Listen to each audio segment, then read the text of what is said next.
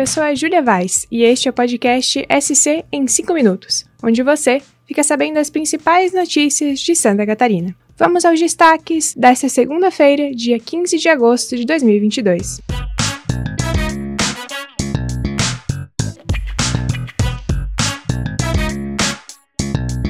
Começamos esta edição falando sobre uma tragédia que marcou o final de semana.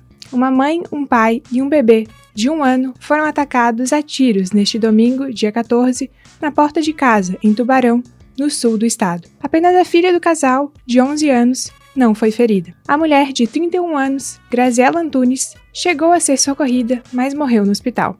O bebê segue internado na UTI e o pai recebeu alta ainda na madrugada desta segunda-feira. O pai contou à polícia que um carro parou na porta de sua casa e um dos passageiros chamou por ele. Quando saiu, foi surpreendido pelos tiros. O suspeito do crime é um adolescente de 16 anos, que, segundo relatos de testemunhas, teria envolvimento com a filha do casal.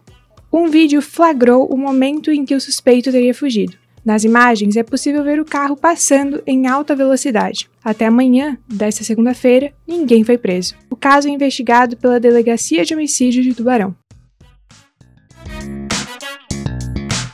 Também, neste final de semana, dois acidentes fizeram vítimas em Santa Catarina.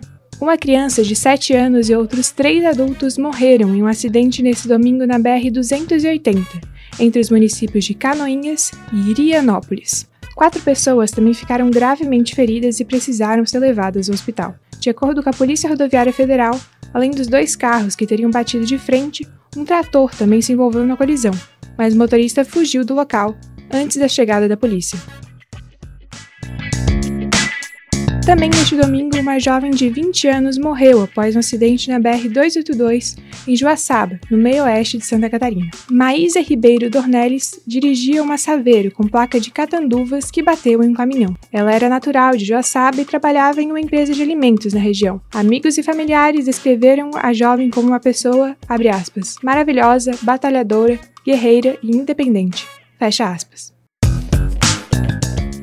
Mudamos de assunto para falar sobre a saúde no estado. O Vale do Itajaí é a região de Santa Catarina com o maior número de novos casos da varíola dos macacos, de acordo com o boletim divulgado pela Diretoria de Vigilância Epidemiológica. São nove casos novos nas cidades de Balneário Camboriú, Blumenau, Brusque e Itajaí. Na última sexta-feira, o governo do estado divulgou um plano de contingência para a prevenção de novos casos. O plano prevê detecção mais rápida de infectados e o envio de mais recursos para o combate ao vírus.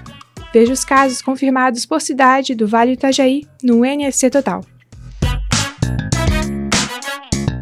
E terminamos o podcast falando para você que o calor no estado está com dias contados e que existe até uma previsão de neve para Santa Catarina. O estado pode ter neve pela primeira vez no inverno nesta semana, segundo a Defesa Civil. O fenômeno, que precisa ter um tempo instável e temperaturas baixas, deve acontecer entre esta quinta e sexta-feira. Segundo o meteorologista do NS Total, Leandro Puchalski, uma forte massa de ar frio começa a avançar no fim dessa semana, trazendo frio e a chance de neve em cidades da Serra Catarinense.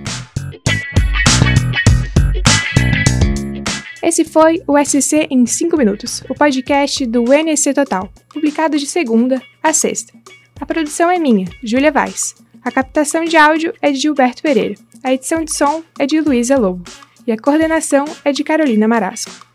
Essas e outras notícias você pode conferir em nsctotal.com.br ou na descrição deste episódio. Até amanhã! Tchau!